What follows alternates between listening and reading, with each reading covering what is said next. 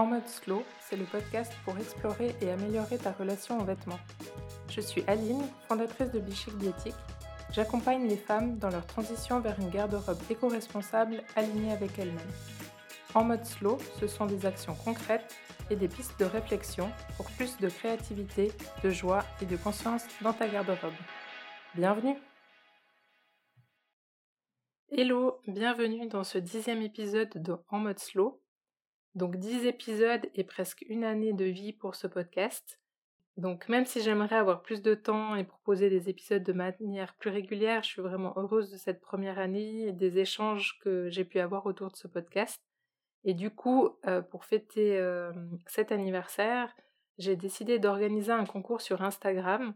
Donc si tu souhaites participer, il te suffit de partager en story l'épisode qui t'a le plus plu en taguant Bichic avant le 18 juillet. Il y aura ensuite un tirage au sort et la gagnante euh, pourra participer gratuitement à un de mes prochains ateliers en ligne. Donc passons à l'épisode du jour. Euh, si tu écoutes ce podcast, c'est ben, certainement que tu souhaites avoir une consommation plus responsable de la mode, mais les vacances approchent et peut-être que pour toi, comme ça a été le cas pour moi pendant longtemps, les vacances ont toujours rimé avec séance de shopping. Donc, comme je te disais, ça a été le cas pour moi pendant longtemps, et même si je le fais moins systématiquement aujourd'hui, euh, j'aime bien toujours ramener un vêtement, un accessoire de mes vacances. Donc, ce que je te propose aujourd'hui, c'est de voir comment concilier ce plaisir des vacances avec les valeurs slow fashion.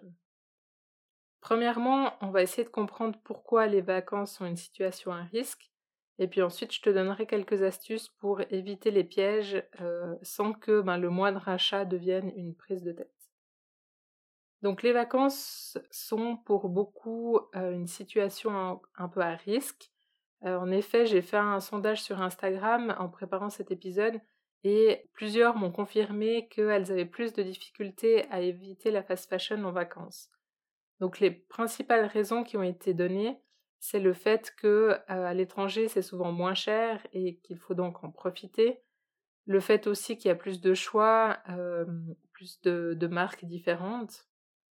Et puis en vacances, il y a aussi l'envie de suivre justement ces envies du moment, d'être dans le dans l'instant présent, de pas se prendre la tête.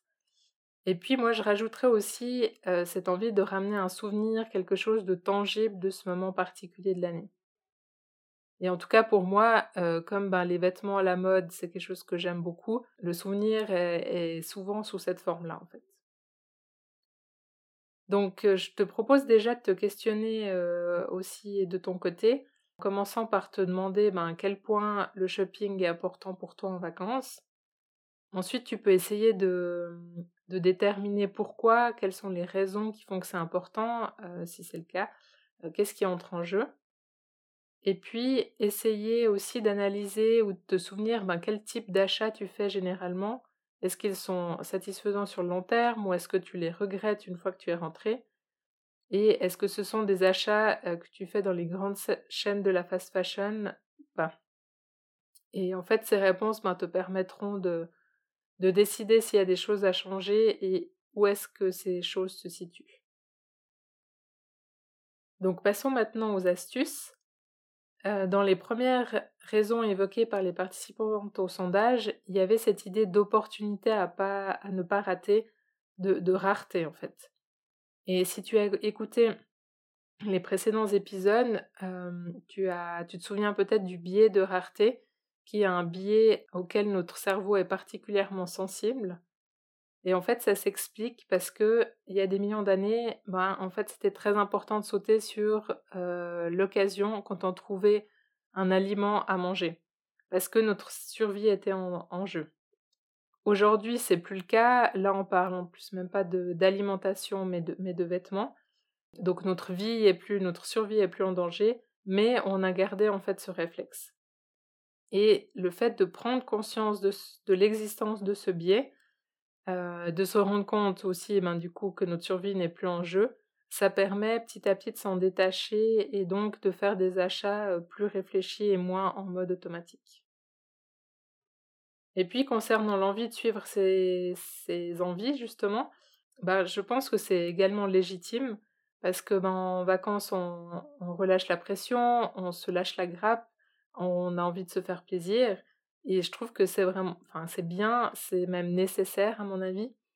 Donc, pour éviter de te prendre la tête pendant les vacances, ma, ma solution, en fait, ce que je te propose, c'est d'anticiper en recherchant quelques bonnes adresses avant ton départ.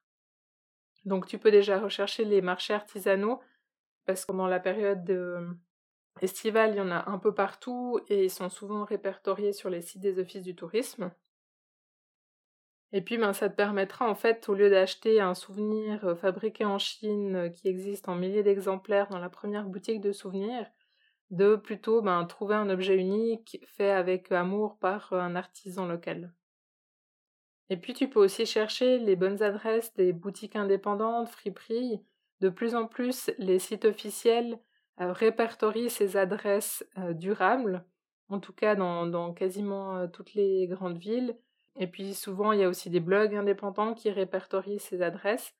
Donc, tu as, vraiment des chances de trouver facilement cette liste d'adresses. Et puis, c'est vrai que, ben, à quoi bon aller jusqu'à Rome si c'est pour finalement se retrouver chez Zara? Donc, euh, privilégier les petites boutiques indépendantes ou les fruits de prix, ça permettra aussi de trouver des pièces plus intéressantes. Et mon dernier conseil, euh, c'est aussi de réfléchir à l'usage que tu feras de ton achat à ton retour. Parce que c'est vrai qu'emporté par l'ambiance des vacances, on peut oublier parfois la réalité de notre vie quotidienne. Et même si ce mini short à fleurs est super joli, demande-toi est-ce que tu auras vraiment l'occasion de le porter à ton retour à la maison? Ou est-ce qu'il va juste attendre les prochaines vacances euh, au fond de l'armoire avec les trois autres que tu as achetés les dernières années?